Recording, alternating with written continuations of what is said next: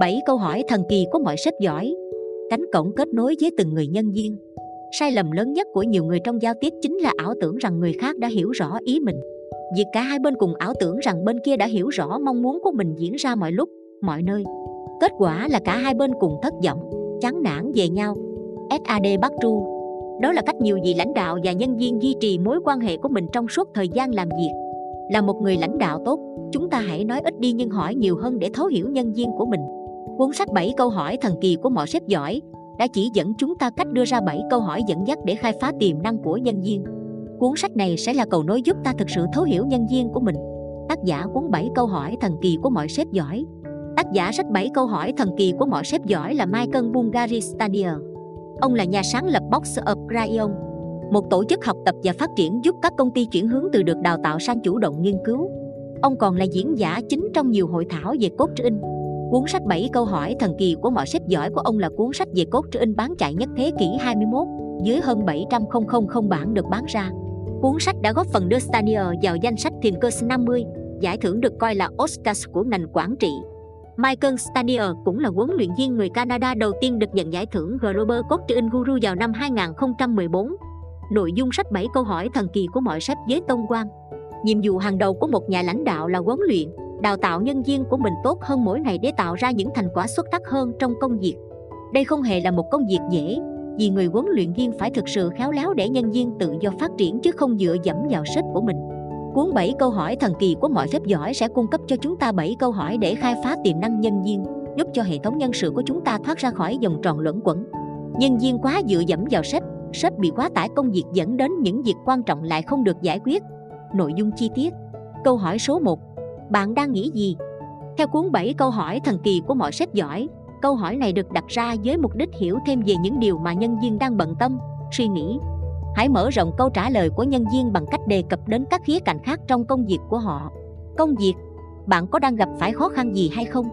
Con người, có vấn đề gì với đồng nghiệp, sếp hay khách hàng không? Hành xử, bạn đã làm tốt nhất có thể chưa?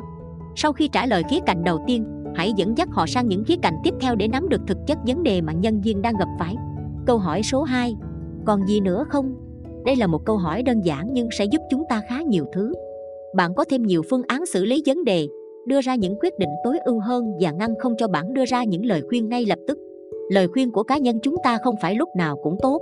Hãy nhớ là nhân viên đang cần được lắng nghe chứ chưa phải những lời khuyên. Khi đặt câu hỏi còn gì nữa không, hãy hỏi với vẻ mặt tò mò, chân thành và hứng thú thật sự. Bạn có thể lặp lại câu hỏi này nhiều lần để biết khi nào mình đã truy cùng hỏi tận và kịp thời chuyển sang nội dung khác. Câu hỏi số 3 khó khăn thật sự của bạn là gì? Sách 7 câu hỏi thần kỳ của mọi sếp giỏi nhấn mạnh rằng hãy nhớ đó là khó khăn thật sự. Điều này tránh việc các nhân viên kể ra quá nhiều khó khăn, thổi phồng vấn đề. Nếu họ có đi hơi xa một chút, hãy khéo léo đánh lấy bằng câu hỏi nếu phải chọn một trong những khó khăn vừa nêu để ưu tiên giải quyết, bạn sẽ chọn điều nào? Hạn chế đưa ra câu hỏi tại sao? Câu hỏi này dễ khiến nhân viên của bạn cảm thấy khó chịu.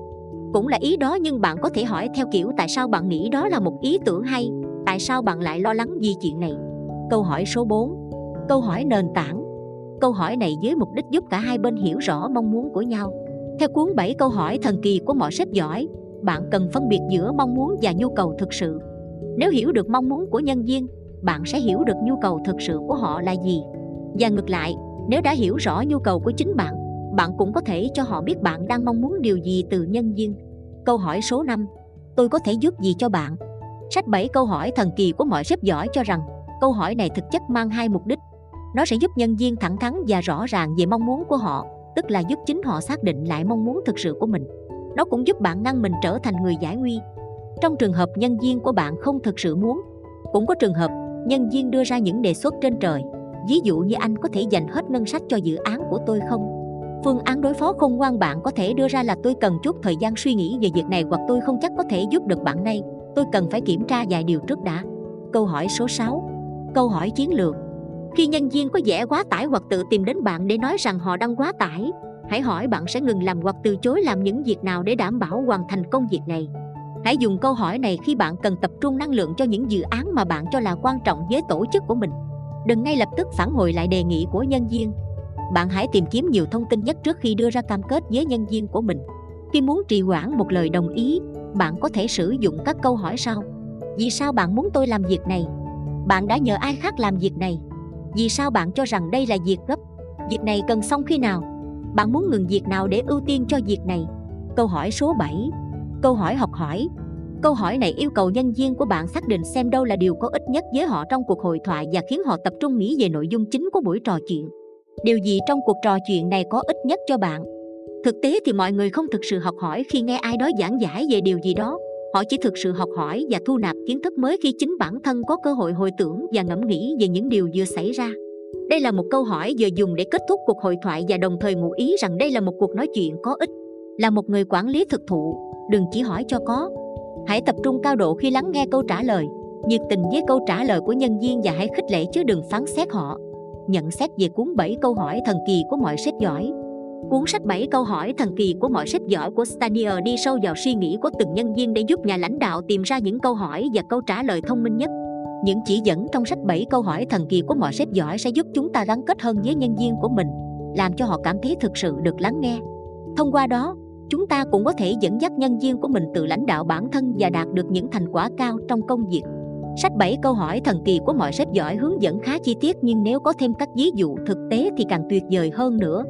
Lời kết Một người lãnh đạo giỏi là người biết cách phát huy tinh thần đội nhóm bằng cách khơi dậy tinh thần làm việc của từng cá nhân. Hãy đọc cuốn sách 7 câu hỏi thần kỳ của mọi sếp giỏi để biết cách thổi bùng ngọn lửa đang âm ỉ cháy trong những người cấp dưới của mình.